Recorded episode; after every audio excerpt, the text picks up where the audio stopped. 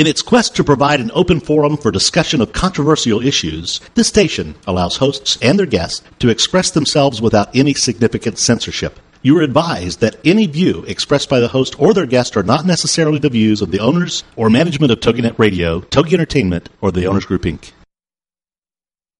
Welcome to the Sociable Homeschooler with Vivian McNinney. Vivian is here to talk to you, to encourage you, and to show you how she had a successful homeschooling experience with her Wildflower Academy, and that her kids turned out great, and that with God's help, you can create the same experience she did. From her beginnings in Hostert, West Germany to Dallas, it's been quite a journey, and her abilities to adapt, survive, and thrive are what make her unique in homeschooling. So have your pen and paper ready. It's the Sociable Homeschooler. And now, here's your host, Vivian McNinney.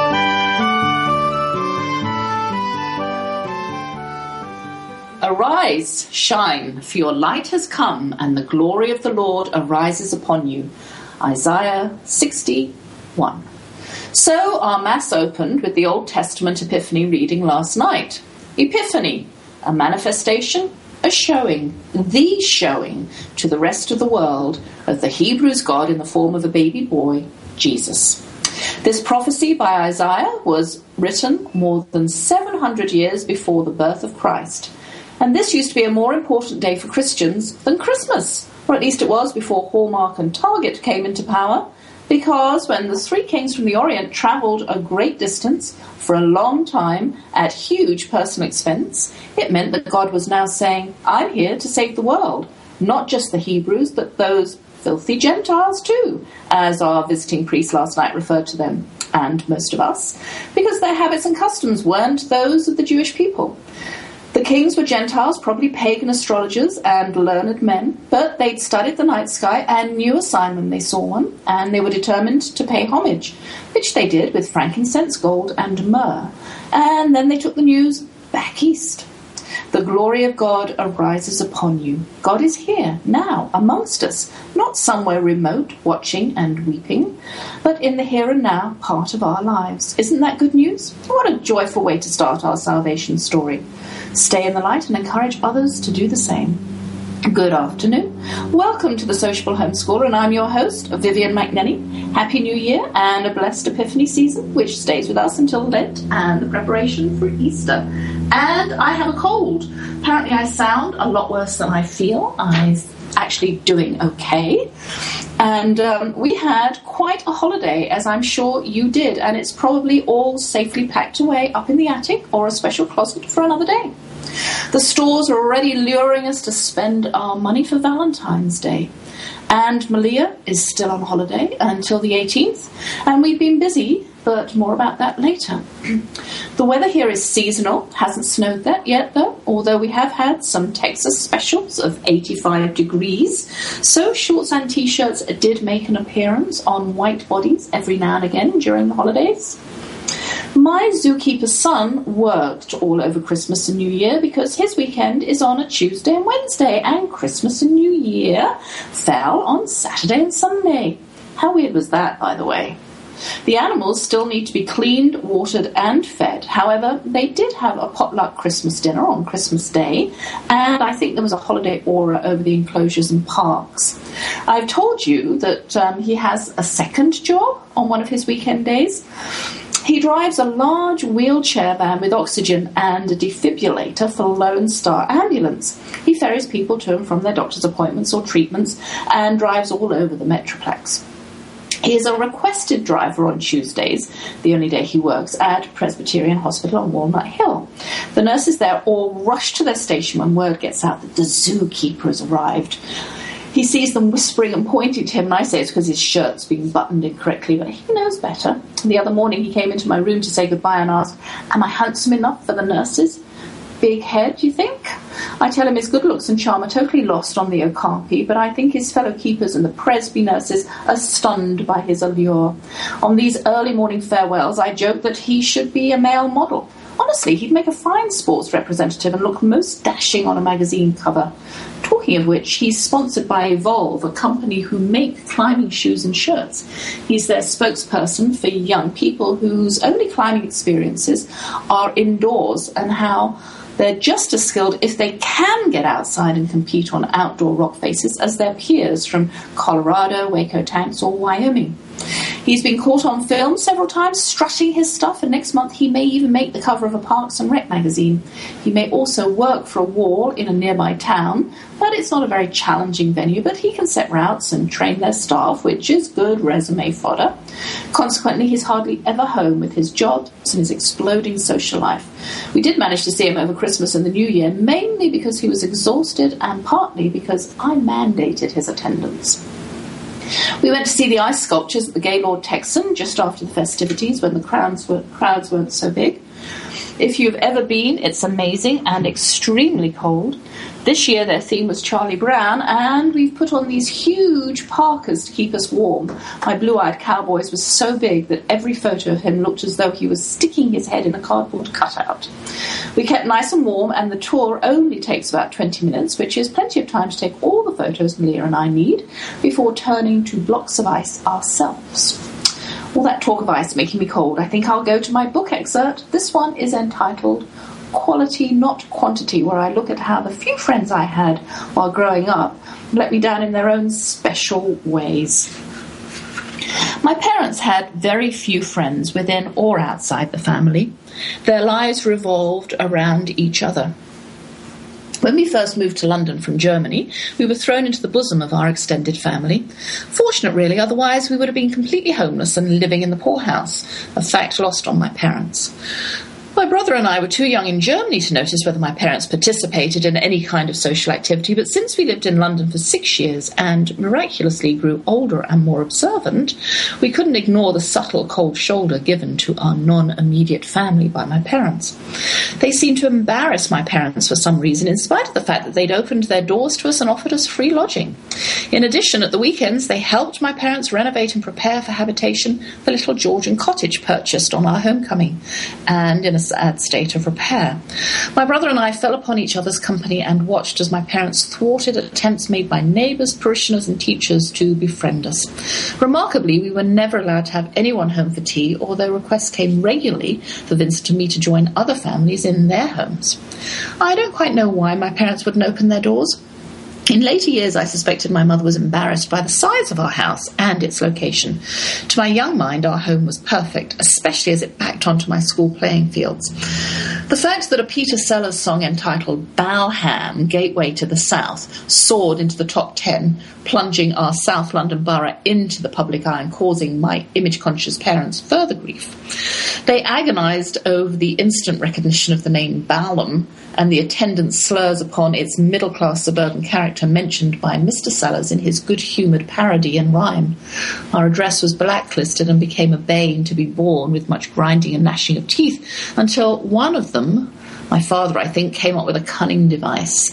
Instead of saying we lived in Balham, we did some personal rezoning and attached ourselves onto the shirt tails of Clapham Park, an area a few yards down the road in the right direction and within the same postcode.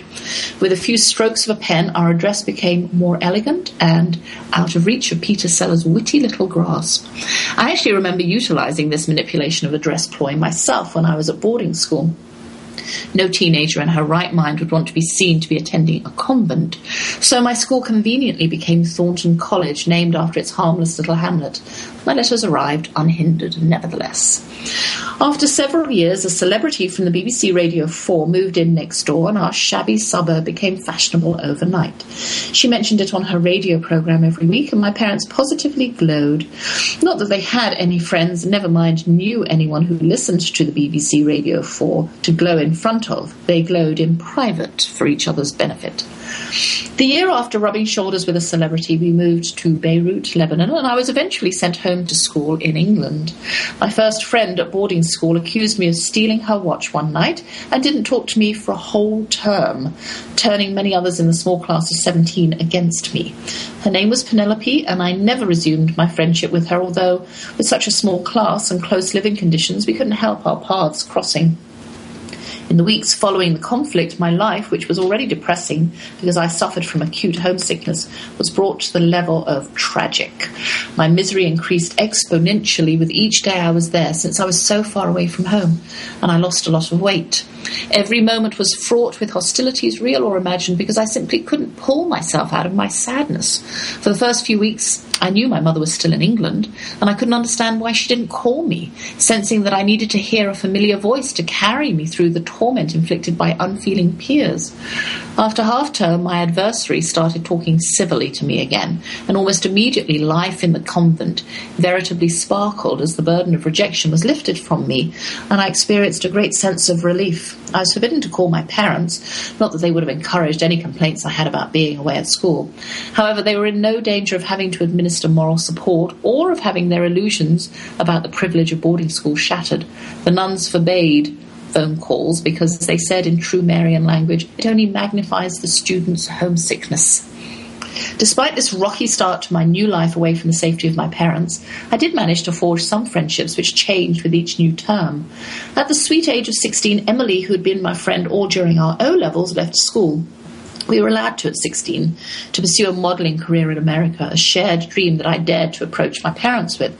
In the full spirit of nixing, my parents, who had nixed my dream of becoming a ballerina when I was 12, nixed any kind of career on the stage, and now nixed everything to do with fashion, modelling, glamour, and vanity by forbidding me to leave school and seeking my fortune in the big, bad, wicked, and incredibly attractive world of America.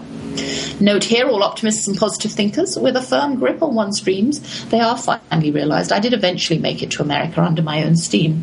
I was a wise 16 year old who looked on the bright side of life. After futilely pondering the question that since my parents were so far away, how could they possibly be affected by whether or not I stayed on at school for another couple of years, I quelled my internal rebellion and made a new best friend for my A level years. Miranda unwittingly became the instrument of a betrayal that changed the course of my life. During our graduating year, we applied to the same colleges all over England and set off together on several consecutive weekends to interview with deans and directors. Once our A level results were in, the colleges we applied to informed us of their decisions concerning our futures in their hallowed halls. Since I passed all my exams and my friend did not, I was accepted at all the colleges. Miranda was only accepted at a college in London, which was our fifth and final choice. Of course, I was sticking with Miranda as her faithful friend, much to my parents' dismay. I declined all the other colleges to be with her for the next three years while we studied for our degrees. Satisfied, we flew home to our parents, I to Beirut and she to Durban, South Africa. Miranda's mother was ill, and she discovered upon her arrival that she had a one way ticket. Her father expected her to stay at home and nurse her mother. And I'm going on a short break, and I'll be back after a few messages.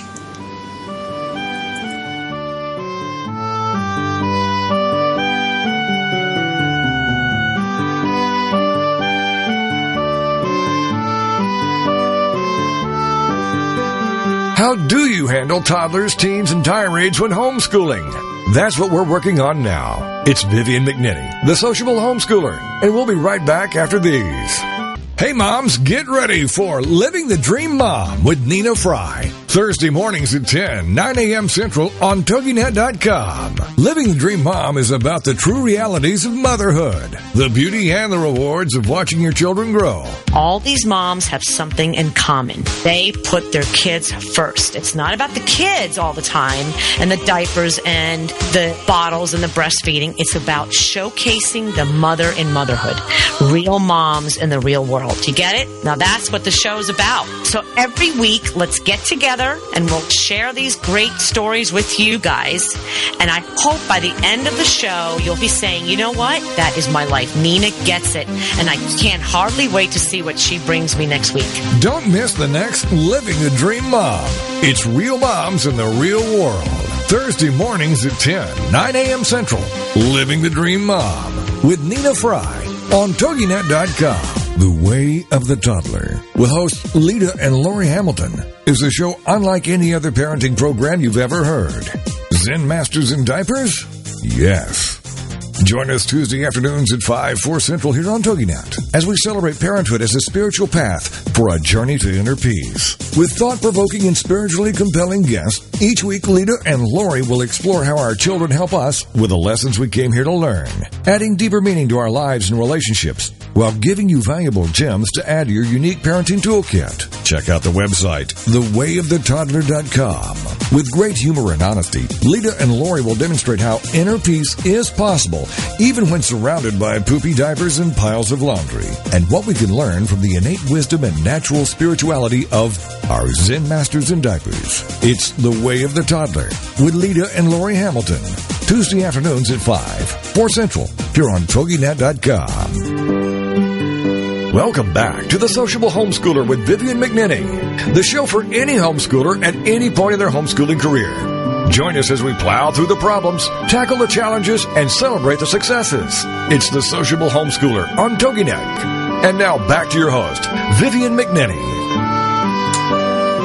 And to quickly finish my story, my best friend, who I um, refused all the other colleges to go to our fifth choice college, my best friend ended up not coming home. Her father made her stay and look after her mum. So I went to um, college all by myself. I was very disappointed, and um, it kind of stopped me from wanting to um, get close to people for a while. So uh, that was my negative experience with friendship. Anyway, my guest this week is Christie Jenkins, known as an ideas entrepreneur. Her first big hit was a unique book of photography of athletes and celebrities published by Putnam Books that sold over a million copies. She's created television shows, figure skating calendars, and shot the Olympics for Time magazine. She made a video for the general public called How to Talk to a Person Who Can't Hear. And Christie is joining me this afternoon to talk exclusively about her career and perhaps answer some questions you may have about careers advice for your homeschooling children. Good afternoon, Christie. Good afternoon, Vivian. How are you? I'm very well, thank you, except for a cold. But apart Yeah. from that, I'm fine. I'm getting over one myself, so I apologize for my rough voice. oh, well, no, you sound fine too. Um, anyway, um, during this time, Christie, um, I want to, as I've already told you, help some homeschoolers plan for their future and choose a career that um, suits their individual personalities. And this afternoon, um, we're going to explore the question most young people have asked of themselves why do I need a career or a job? But first off, um, why don't you um, describe briefly for us um, your education and when did you know what you wanted to be? Okay, I have first a question for you. Is this the the kids who are being homeschooled who you would like me to speak more to, or the parents of the kids? Um, I would say the parents who are kind of trying to um, guide their children a little Okay. bit. Yeah. All right, so it's about the children. It's not about the mothers looking or par- fathers looking for a new career for themselves. No, no, no, no. It's No. about children. Yes. For the kiddos. Okay, Yes, well, yes. I can answer that. When I was five years old, I had my first photograph published. Oh, okay. um, this was something that I, I think in this lifetime I came in with a knowledge of how to photograph things, and I photographed a figure skater at Ice Capades, and it was um, uh, an action shot, and I sent it into Skating Magazine, and they published it, and I was five years old, and so everyone said, "Oh, you ought to be a photographer." And I then took pictures of people as I grew up, and um, kept having people want want them or buy them from me at young ages. Oh, I love this portrait of myself, and they would say, "What kind of camera do you use?" and where do you have it developed? And I was using a an Instamatic camera, and I was going to a drive-through Fotomat to have them developed. And I learned right away it wasn't about the equipment; it was about if you have an eye for something. And I do feel that kids reveal themselves uh, by having an affinity for something, and it may not be what the parent wants them to do, perhaps, uh, but I always encourage if anyone shows an affinity for anything at any age, five, eight, twelve, encourage that. Um, and that's certainly what happened to me. And then when I went off to college, I was a theater major, and various um, uh, other students said, "Oh, would you take my headshots?" And I slowly began to charge thirty dollars per headshot, and soon, within a year, was up to three hundred dollars for a headshot session. So that was how my photography career began. Oh, wonderful, wonderful. But while you were at college, so you said you were a theatre major. Did you actually take um, um, formal photography classes? No, never have taken one. I've taught them, Okay, but I've never taken one. All right. Um, what about? Did you develop your own photographs, or did you always send them? Off Uh, I, I did do darkroom work. I loved doing darkroom work, Mm-hmm. working in a black and white darkroom, and I still do. For when when when I can get a job these days, which is very very tough to be hired for as a photographer these days. Despite my wonderful career that I used to have, uh, pretty much the way of the world is that people have digital cameras and they feel like they're a photographer, and so hiring is uh, pretty slim. But when I when I do have a job, I do love to go to a darkroom for the black and white jobs and print myself. I do like that. Mm-hmm. and so I don't use a digital camera. I do not use digital in any way. It's a it's No. a curse word as far as I'm concerned. Well, this, today you really can't really um, believe some of the photographs that you see. Not as much as you could when they were um, print Yeah. photographs. Then, yeah. You can't believe them, and I, I'm I'm very egotistical about my photography in terms of the fact that I I can with students when I teach point to how many album covers and magazine covers I had that were just the shot. They had they were Photoshop didn't exist. There was no retouching. It was this was the shot. I composed it this way, and that Yeah. went on the cover. Yeah. And I do Yeah. think that kids should be taught that way today, but they're not. They're taught how to take 500 pictures and eliminate 480 of them. So it is That's a right. different world. Um, going back to your book, you had a very successful book um, that sold over a million um, copies. How did that feel to have to have that kind of success? You know, that was great. I wish I'd had more people to share it with. Um, when I had this idea, was sitting. I was always someone who was aware of bodies because I was a figure skater, and so that was a normal thing for me to appreciate athleticism and muscle structure, and uh, certainly men's bodies. And I was sitting with girlfriends in Hollywood at a restaurant outside, and a man walked by with tight pants on. This was in 1978 and we all turned and looked at him, but secretly, my other girlfriends were secretly looking where I was openly looking, and I said, "That's it, I'm doing a book." And they were like, "Oh!" uh, so I uh, cre- I put together a presentation of this book called Buns. I was calling it Buns. And I, I called up a bunch of publishers in New York and said, I'm coming to New York, and they met with me. And I did have 11 publishing houses who wanted the book, but not one of them felt that it would sell over 15,000 copies.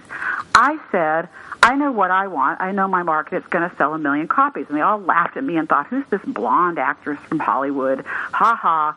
And, um, you know, and the only person that wasn't surprised was me when um, it had been out a month, and my publisher called and she said it went into a second printing this morning, and she called later that afternoon and she said it went into a third printing this afternoon, and still not surprised on my end, but everyone else is floored. So if you really know what you're doing and you really believe in your product, I, I think uh, you know it is not actually very satisfying to say "told you so." It, is, it isn't. I mean, it, it's it's nice that it, that it um, it did do so well, and it was great that it was so popular and that women were were saying yes, this is what we want to see. We want a role reversal in the sexes. We want to look at men the way they look at us. We want to have them see what it feels like, and we want to appreciate this. So it was it was all good. You know, it was all good. Well, good, good. Um, now, when a child goes off to college, if if that's the route that they're going to take, how important do you think it is for them to know what they want to do by the time they get there? I still think this. I actually think that today's generations, meaning lots of sort of anyone under 30 today, it's what I call, have written about. I call it paralyzed by choice. Mm-hmm. The choices are so vast, and half the jobs today, you can't explain to your grandmother what you do. Mm-hmm. You, it, you know, it's some technical, techie, computery something. Uh, You can't even explain what it is that you do, Mm-hmm. but it's a job. So I don't. I think for a lot of the jobs that are out there, you don't even know that you want to do them. You don't even know you have an affinity for it because it's not a a very defined job. It's just sort of vaguely in the technical world. Perhaps you've shown an aptitude for computers at a young age, so you might go into the technical world, which is a huge banner. Um, so I really think that education is important because it opens up. You know, you try things. You go take a course you never thought about taking, and then you think, "Gee, I like working in a biology lab. This is kind of cool," and you find what really you respond to. mhm So, um, but if, if you're if you're kind of channeled or, or going the vocational way, like I mean, if you know that you really want to be a doctor, or like my son really wanted to work with wild animals, and he knew cool. that he had to go and get a degree in yeah. that topic, in order he doesn't want to do. I mean, he's not interested in looking through a microscope. Because I said to him, "Why don't you write down what you don't want to do, and then maybe you'll find out what you do want to do." And really, all he wants to do is go out in the wild and play with the animals out in the wild. And um, but he, yeah, today there's a job doing that. yes, that's right. But he knew that it was going to be tough, that he would have to do all of this science and have to do, you know, the math and all of that stuff. But he was determined, and I said, look, it'll take you two years at a four year school to get that done. Just go do it, and you'll never have to go back and do it again. no, you're right. Yeah. You're absolutely um, right. And, and no jobs are easy to come by these days unless you have created the most unbelievable app in the world, as they call it, and you might sell that to Bill Gates. But n- mm-hmm. no job is easy to come by these days. You might as well make it up yourself. I've made up all my own work completely. Well, that's what it looks like. Photographer, and then uh, I um, saw the movie Mr. Holland's Opus, and I had this spiritual epiphany. You've heard this story before, Vivian. Watching it with this deaf actor, and I thought, my goodness, I was very moved by him, and I wrote him a letter and said I would like to meet him, and I didn't know why, and here's who I am and what I do. And so this deaf actor got in touch with me, and we made a plan to meet, and I went out to a blockbuster to rent a sign language video and found that there were none available. No one had ever made one for the general public to learn to sign. And so on the spot, I said, That is ridiculous. That's what I'm doing.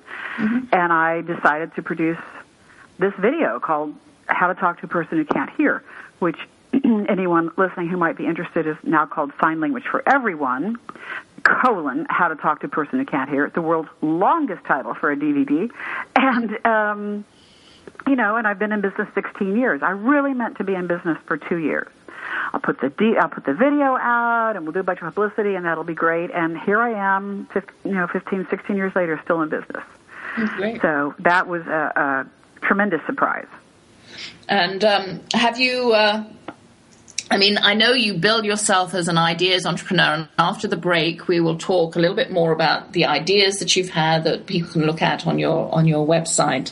And um, for those of you who are just joining us, I'm talking to Christie Jenkins, the ideas entrepreneur, and she's talking about her career and her views on education and career choices and how to get the most out of your life. And um, her sign language video that um, she's just been talking about is now a best-selling DVD by the title of Sign Language for everyone. And you can go to her website at www.christiejenkins.com to find out more about um, Christie. And um, Christie, when we come back, I would like to talk about some more of the ideas that you've had in your lifetime. And I, I also want to ask you have you ever had a nine to five job? Um, when I was 16, I worked in my father's Department of Anesthesiology. Oh right, so you, that was a that was actually a nine to five at sixteen. yeah. All right, well I'm going on a break, and so join us after this.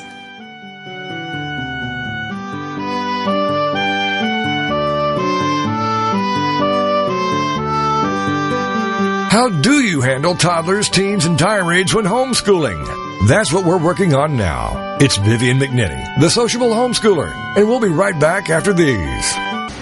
Get ready to laugh along with This Little Parent Stayed Home with Ali Lopreet. Friday evenings at 6, 5 Central on.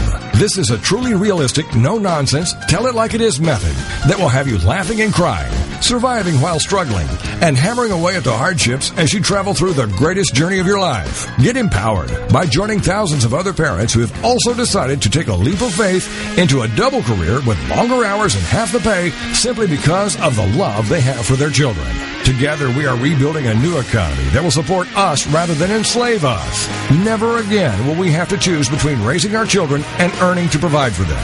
It won't be easy, but it will be worth it. For more on Allie and her success, check out her website, OurMilkMoney.com. So come get empowered with This Little Parent Stayed Home with Allie Lopreet. Friday afternoons at 6, 5 Central on TogiNet.com. Season Me is on TogiNet. A delightful, thoughtful, serious, and not so serious call-in show with Cecil Murphey and Twyla Belk. Tuesday nights at 8, 7 Central on TogiNet.com. You know Cec is the veteran author from 90 Minutes in Heaven, Gifted Hands, When a Man You Loved Was Abused, and many other books, as well as a mentor for writers. And Twyla Belk is an effervescent force known as the Gotta Tell Somebody gal. She's also a writer and motivational speaker who's always bragging on God. For more on Cecil Murphey, go to his website, Cecil Murphey, that's P-H-E-Y dot com. And for Twyla, gotta tell somebody.com. The show, Cec and Me, is a far-reaching, faith-based shared conversation and call-in show with questions welcome. A chance to get everything out in the open, from questions about writing to surviving sexual abuse to the topics of the day, all from a Christian worldview to help you Cec and Me, Cecil Murphey, Twyla Belk, Tuesday evenings at 8, 7 Central on TogiNet.com. Welcome back to The Sociable Homeschooler with Vivian McNinney, the show for any homeschooler at any point in their homeschooling career. Join us as we plow through the problems, tackle the challenges, and celebrate the successes. It's The Sociable Homeschooler on TogiNet. And now back to your host, Vivian McNinney. Well, hello, and I'm talking to um, Christie Jenkins. Christie, um, tell me about some of your ideas that you've had. Well, we talked about the first one, the Buns book, inspired yes. out of uh, Buns, A Woman Looks at Men's, inspired out of my own uh, interest. And then the sign language DVD, inspired out of my own interest and frustration that I couldn't learn. Uh, probably the most upsetting thing that has ever really happened in my career is I created the television show Dancing with the Stars. This is a widely acknowledged fact throughout Hollywood. Mm-hmm. And I created it and I took it to ABC in 1997 along with a partner, an Emmy winning partner. And they decided they weren't interested, and we took it all over town, all the networks, and no one wanted it. No one believed there would ever be ballroom dancing on television and it was it wasn't just a little idea on a on a napkin. It was a 45 page presentation kit I had made along with a, a demo reel. Excuse me, a piece of tape showing it and I had various people on my demo reel, like Tom Bergeron, who is the host of the show, and some dancers that were on the first show. Anyway, um, you know, suddenly one day I got a bunch of calls from from producers in Hollywood saying, "Hey, congratulations! I read that ABC is doing your show," and I'm like, "What?" And they were. They decided to do it. it. The statute of limitations had dropped out, and they did it without my participation whatsoever. And of course, we immediately launched into a legal suit before the show even aired, and that was two years of. Um, pride and frustration and they kept getting off on a technicality. And even though people know it's my show i'm not part of it. I don't work on it. I don't have an on-screen credit. Uh, of course there is no on-screen credit. They had to take mm-hmm. it off so no one's credited for it. So that was has been really you know that was a huge idea that i knew was the right thing to do. And it's been a huge success and yet i have not gotten to be part of it. That's been very difficult for me so uh, yeah, that is disappointing. That um, you know, I mean, you you have an idea and you, in good faith, send it off to somebody and they turn it down. I did this just with one of my really minor. I just sent off a story about an idea that I had, and they came back and they said one of our staff writers is already working on that, and I went, no way, because this right. was unique to our family. There is right. no way that anybody else would have been doing that, and, and that's really hard for the you know the the normal person is a wrong word to use, but you can't do anything except send it off. Of course, I was there working in Hollywood. I went into ABC with my partner. We were on the logbooks. We're we're there in in the legal document. They had to bring up the day that we entered our signatures. What are we there for? TV show called Dancing with the Stars. I mean, it's so documented. We have reams and reams of documents. Covered ourselves in every capacity. I registered it with the Writers Guild. I mean, I did. We did everything right. We were completely gobsmacked that we couldn't make this stick, that they were able to get out on a, a little squiggly little technicality. Mm-hmm. And it was just been so damaging to me. And, uh, you know, there's a lot of people there who know, and it's great, and they, I have that persona, but I certainly am not reaping any rewards from it. No. Um, right now I live in Seattle and I want to make a pilot presentation for a new TV show here. And I've I've gotten several celebrities who've agreed to appear for free, and I've written the script and I found the locations, and I've got a, you know, really want to do this uh, presentation of the show and take it to Hollywood to sell it. But I don't have the hundred thousand dollars to do it. Usually, mm. my projects I find a way to support myself. But in this time and the slimness of work in the last few years, I cannot, and I'm out there trying to find a hundred thousand dollars to create the next project that I know will be a hit show, and I feel very confident that Hollywood will buy it. Seattle's a hot town; it's a good place to do it, but you know, you always read these stories about young filmmakers who make their film by mortgaging their parents' home and all of their relatives contributed credit cards and all of that, but I don't have any of those options available to me. So, um, you know, it, it's it's frustrating at this particular point to have a great big idea and not be able to do it myself. And so um, I was going to ask you what advice you would give to young people who want to go into the art world, you know, photography, film, TV, or anything like that. Um, do you have an answer to that? Or are you, you know, I mean, obviously you're still gung ho to get out there and still stay in the entertainment industry, but. Well, there's just... always these breakthroughs. I mean, look at the two guys that created Facebook. I mean, there's always breakthroughs. they tend to be on the larger scale these days as opposed to a lot of little breakthroughs. But yes, there are there are guys, men and women, who make a student film that Hollywood sees something new and fresh about it, and they get a chance to do something. Mm-hmm. Um, all the fields are so competitive today, and we have so many bodies and minds out there to compete with. Everyone does for for work, and we're competing against a lot of um, people from other countries who are smart yeah. and who've moved here. So it is a real difficult time, I think, in our overpopulated world to to strike ahead. But the only way to do it, I feel, is through education. I totally believe in education. My heart sinks whenever I'm watching someone who's become well known, who's on a TV show, and they say, "Yes, it's amazing that I've had this huge success because I dropped out of high school." It's like, "Oh, don't yeah. put that out there in society. It's, it's terrible." No. Um, right. One reason I'm thrilled that so many uh, moms, homeschoolers, have ordered the sign language DVD for me is that when anyone of any age watches sign language and they put their hands up in front of their face and they're signing along on the screen it opens up a different part of the brain that shuts down as soon as we become verbal. This mm-hmm. pre-verbal unit is open in our brain when we're born. It's why babies who can't speak can learn sign language because that that channel is still open. Mm-hmm. And as mm-hmm. soon as we become 100% verbal, it shuts down. So it opens up a part of the brain that we're not using. When we talks about oh, we only use a tiny bit of our brain, you know, we've got to open up the other parts. One way to open up the other parts is through sign language. So I think that, and it shows people a different form of communication. I love it that kids want to learn it and they're so facile with it, and um, and multi generations can use it. So that that is the my only, honestly, only connection with the homeschooling community has been through my sign language DVD. Mm-hmm. I don't have children, and so I, my children are all the projects I create, and it takes all of my time and attention, just like raising children takes all your time and attention. Yeah.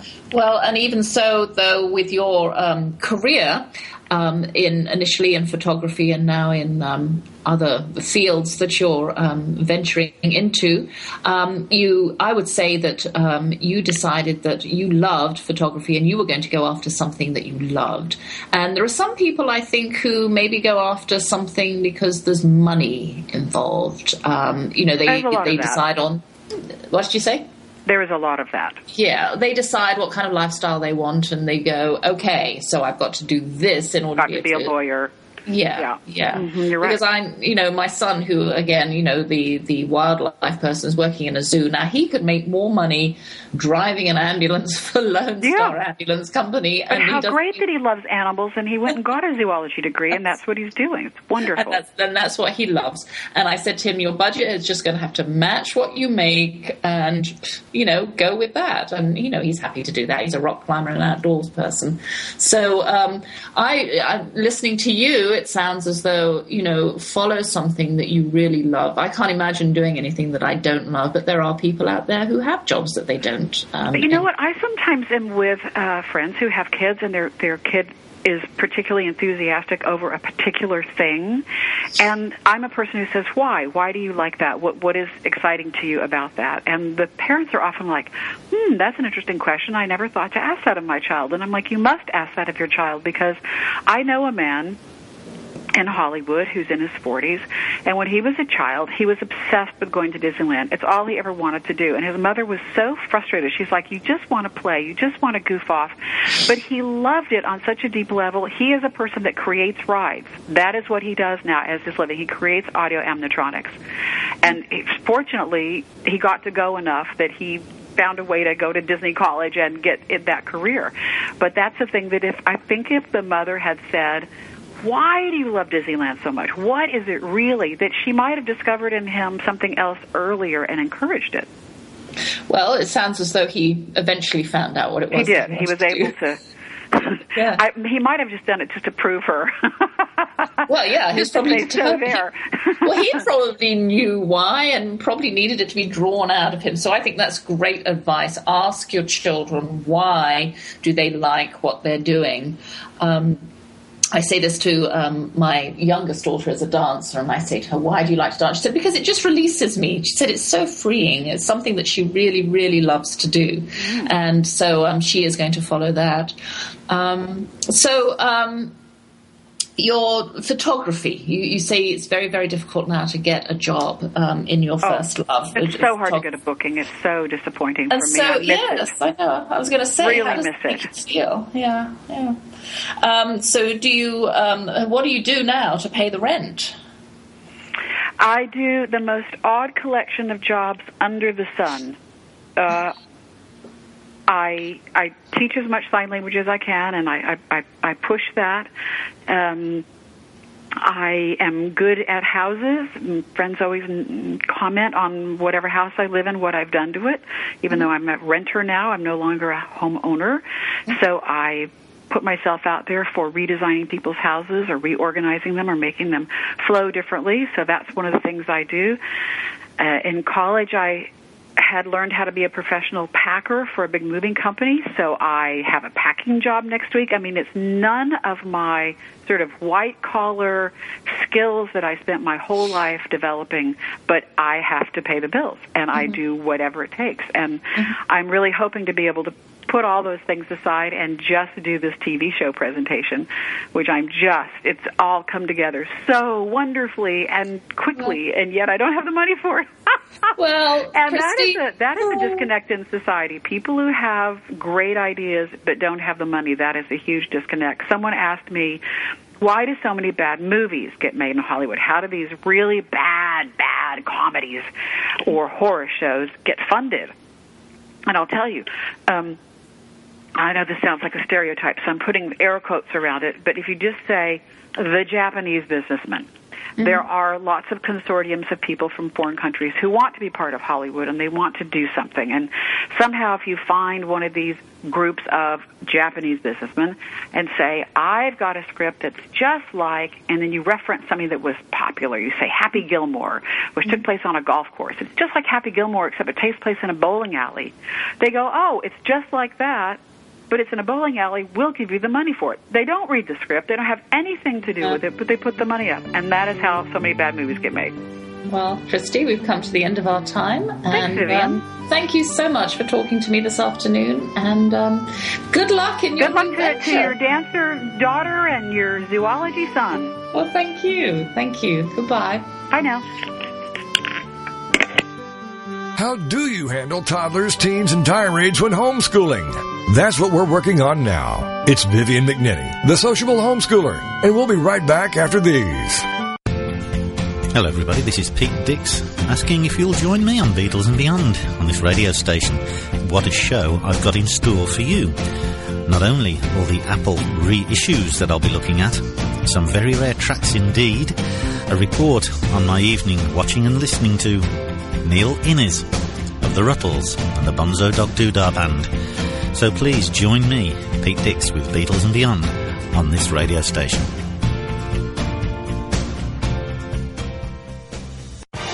Congratulations on being the proud owner of an adorable, soft, cuddly, sweet smelling, smiling, cooing, hungry, tired, gassy, screaming little bundle of joy.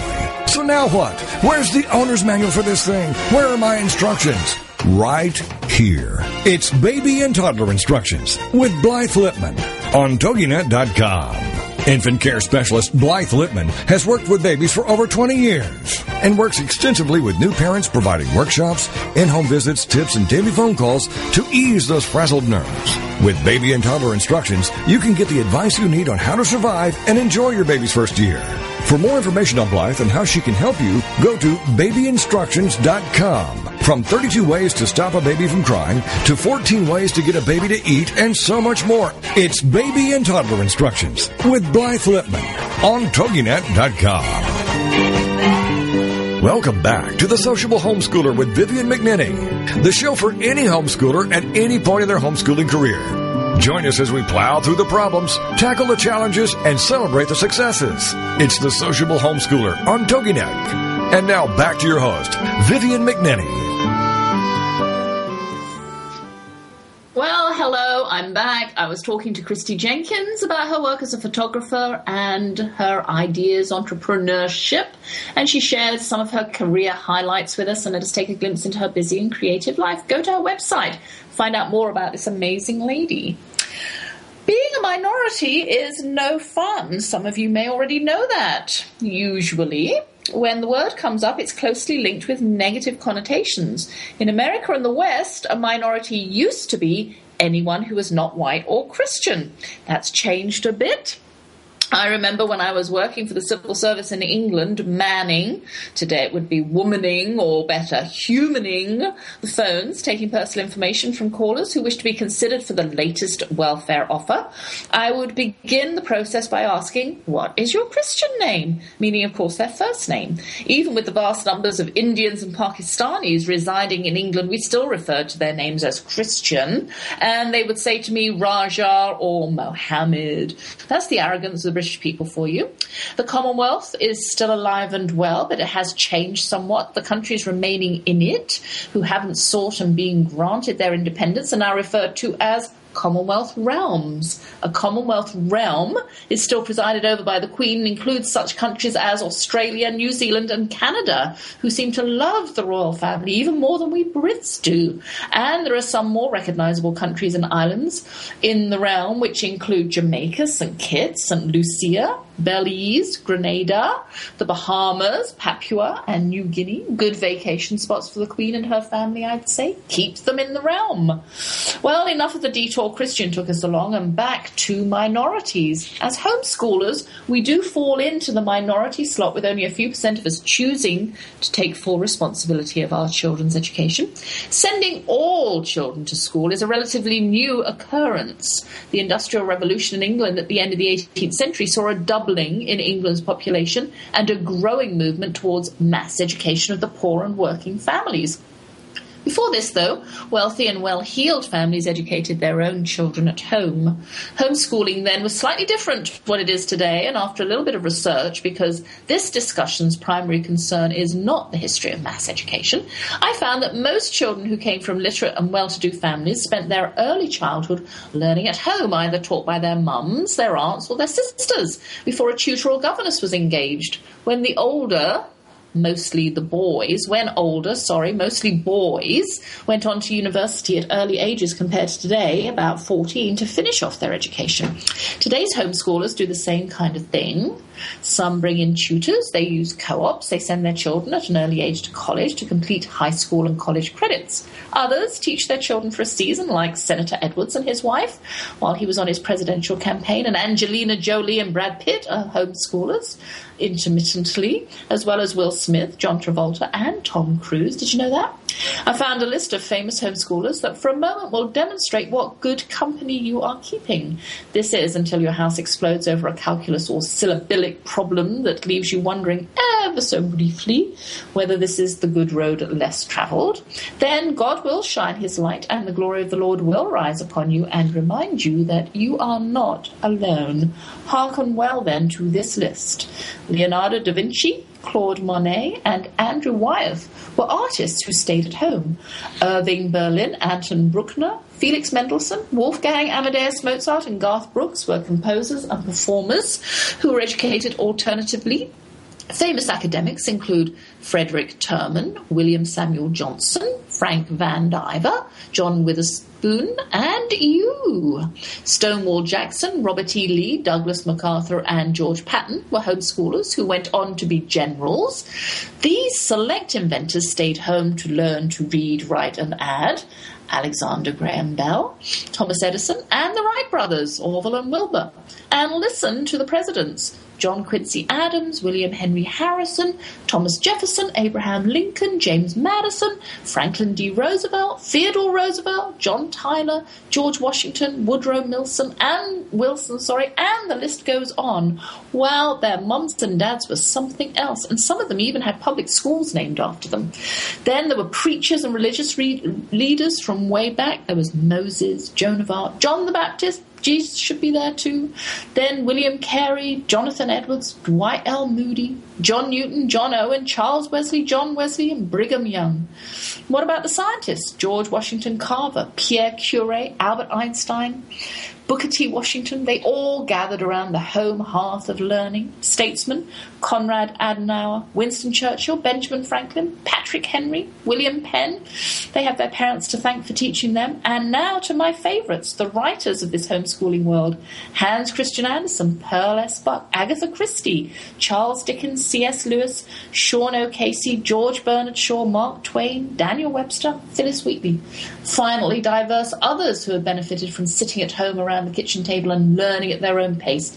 Abigail Williams, Ansel Adams, a photographer, Clara Barton, who started the Red Cross, John Burroughs, a naturalist, Noel Coward, playwright, John Paul Jones, father of the American Navy, Tamara McKinney, she was a World Cup skier, John Stuart Mill, an economist, Florence Nightingale, Sally Ride, Bill Rydell, George Rogers, Will Smith, no, sorry, Will Rogers, a humorist, Jim Ryun, a world runner, Leo Tolstoy, Martha Washington, but last but not least, Jimmy Wales, who runs this famous homeschooling business, Wikipedia.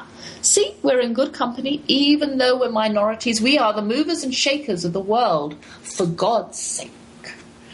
Well, I hope that cheered you up at the beginning of the year. This year, or rather it was last year, my husband, the Texan, lamented to me that he thought it would be the worst Christmas ever. Rather like, like, that play we loved so much while the children were growing up called The Best, Worst Christmas Pageant Ever.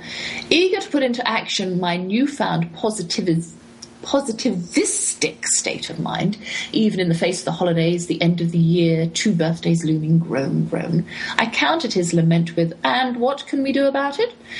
He was polaxed, or to be honest, typically male and not really into the fine tuned planning of events, especially since historically in our household, family events miraculously just fell quickly and seemingly effortlessly into place.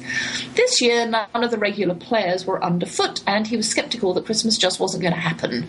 He wanted to go out of town, call Santa and cancel, disappear, pretend it was January 1st, just not be around to watch the demise of a cherished family occasion.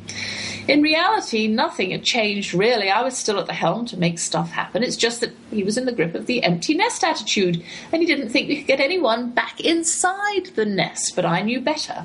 All my planning over the years had not been in vain. The ones who had flown the coop still wanted to do their traditional activities the baking, decorating, watching, shopping, eating opening. It was just going to take more organisation and more juggling. And this year we had a brand new and much welcome player. Nope, not a baby, a grandmama. My blue eyed Texan's mom joined us for the weekend. As I mentioned, we had workers on Christmas Day, and two lived in their own apartments. So I fell to to arrange a seemingly effortless few days where everyone would be accommodated and reasonably satisfied with the festivities. Lots of changes, which translated into lots of new traditions. No mournful looking.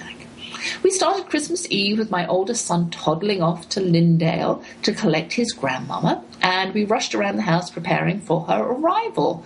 We had little more than three hours. She dutifully arrived just as we flicked the last speck of dust from the tables and blow dried the last strand of hair into place about 12 noon. No sooner had she arrived than she was plotting her escape. I remarked that she was just like her son, We leave the house to go somewhere, and he's planning our swift return. I suggested she enjoy her few days with us and make up her mind later. To her credit, she did this, and it even looked as though she may stay an additional day. But curiously, on Christmas night, while she was abed, she had a dream that said she had to go home, which she did later on Sunday afternoon. But back to Christmas Eve. We went to uh, Mass at 5.30 where Paris and I served. Lots of incense, carols and candles, beautiful people and God. The little children placed Mary, Joseph, the shepherds and their sheep in the manger and everyone was happy. At home we did our Christmas photo ritual in front of the tree, a lovely event which has its moments of stress easily contained this year by the presence of the matriarch. Then we watched Christmas Eve on Sesame Street until the Chinese food arrived.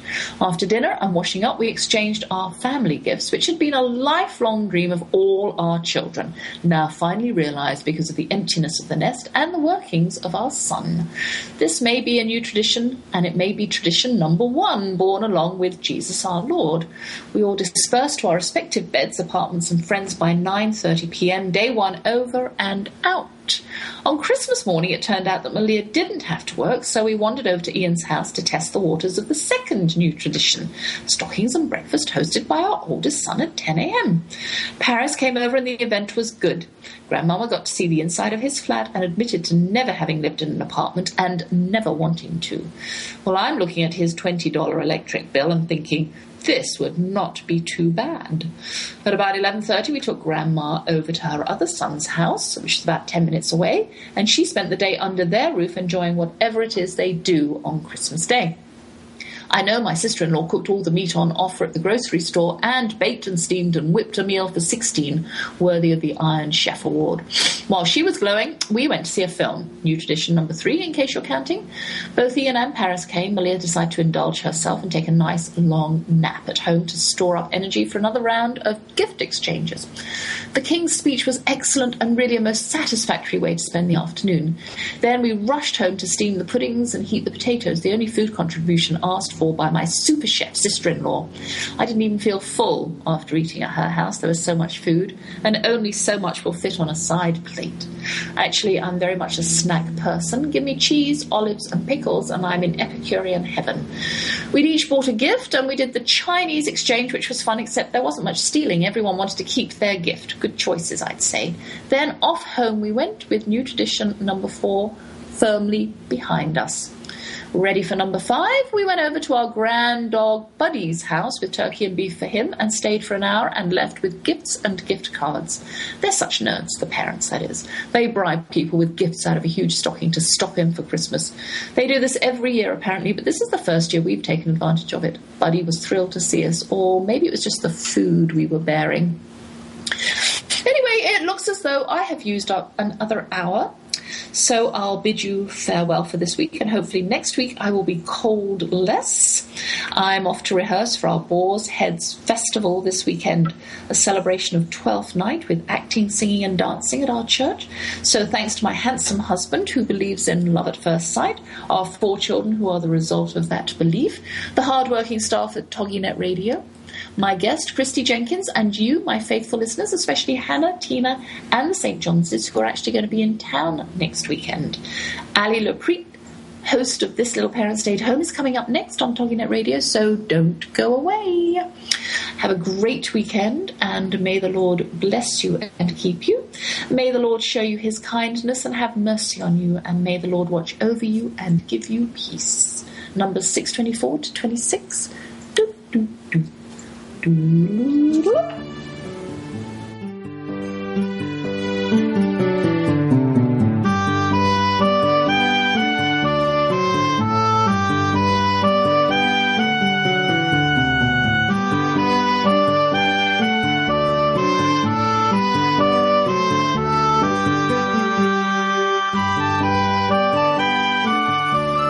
Thank you for joining us for the Sociable Homeschooler with Vivian McNinney on TogiNet.